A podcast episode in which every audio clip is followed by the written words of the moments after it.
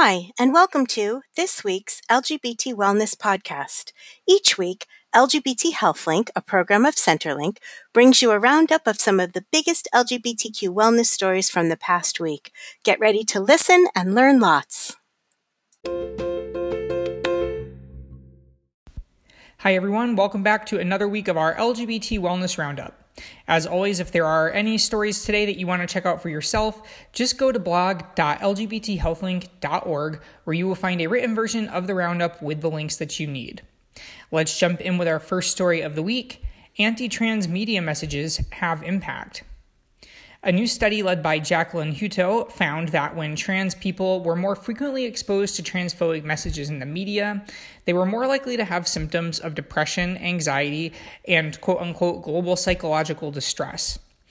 That's really disturbing in and of itself, but it's compounded by the fact that the study also found that almost all trans people have been exposed to such messages.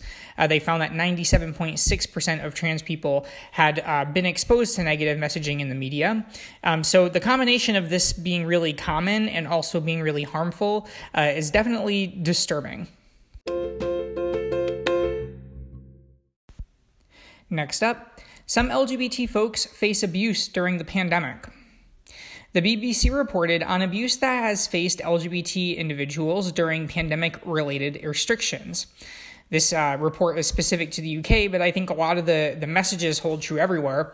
They found that nonprofits there in the UK uh, said that they've heard from record numbers of people reporting abuse from anti LGBT parents or households, as well as uh, same sex partners who previously may, may not have had abusive uh, qualities, but you know who have um, who have become that way during during lockdowns and other kinds of restrictions when people have limited social contact and limited ability to to leave the house and kind of of be in their normal social circle. These challenges have left some homeless, uh, as well as um, without help from authorities. You know, there are stories in the article about people trying to get help from from law enforcement and um, running into dead ends there. So definitely, um, you know, very troubling and uh, something that unfortunately, you know, we're going to have to work on um, resolving because we we don't have an end to the pandemic coming up anytime soon. Okay, we've had a couple negative stories, so how about a positive one? Um, one of the few good things to come out of the pandemic is discussed in our next story Telehealth opens doors for trans folks. Houston Public Media shared how telehealth, which was implemented uh, largely because of the COVID 19 pandemic, is expanding options for transgender patients. Some patients who were displaced by the pandemic were able to keep their providers because of new telehealth options. Also, providers in big cities like Houston are now um, reporting that they're getting a lot of new patients from outside of their normal service area now that they are able to provide people with um, with care via telehealth. So, you know, care that once may have been totally inaccessible for trans folks or may have involved, you know, multiple hours um, driving from a, from a small town, you know, into a city that had uh, trans um, providers. Now they can do instantly over telemedicine. So hopefully that's a trend that we see continuing uh, after the end of the, the pandemic, at least for people who prefer it or, or where other, you know, uh, traditional care is not an option. Next up, evaluating research on trans youth's families. Researchers led by Camille Brown explored the connection between family relationships and health for trans and gender diverse youth. Overall, they found moderately strong research in this area. They did find that some characteristics of strong families, which include uh, enjoyable time spent together and spiritual wellness, had not been studied as much as some of the other areas um, that look at you know characteristics of, of good families. So um, those are some areas where maybe more research uh, could be could be done to help fill out some of those gaps. But overall, interesting to see that you know there was um, a fair amount of research out there available on family relationships um, and trans trans youth. Now to our next story Bi Youth at Risk for Smoking.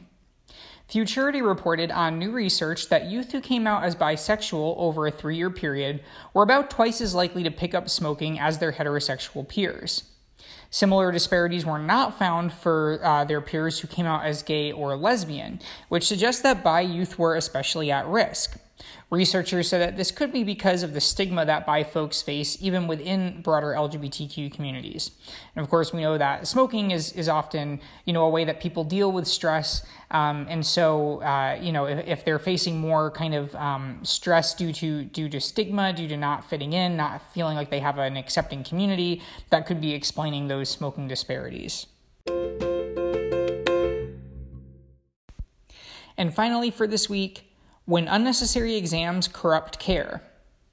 The feed reported on how transgender people are sometimes subjected to unwanted and unnecessary genital examinations when seeking care completely unrelated to that area of their body. Research shows that this type of treatment and other negative experiences when receiving care is sadly common for trans folks and leads many to avoid getting necessary treatment.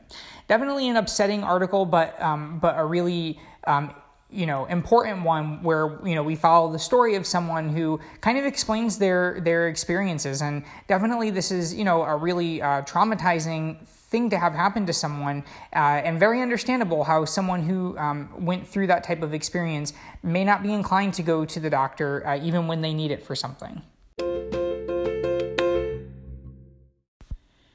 Okay, that does it for another week of our LGBT Wellness Roundup. As always, you can find all of the links to today's stories at blog.lgbthealthlink.org, and I hope that you'll tune in again next week for another edition of our Roundup.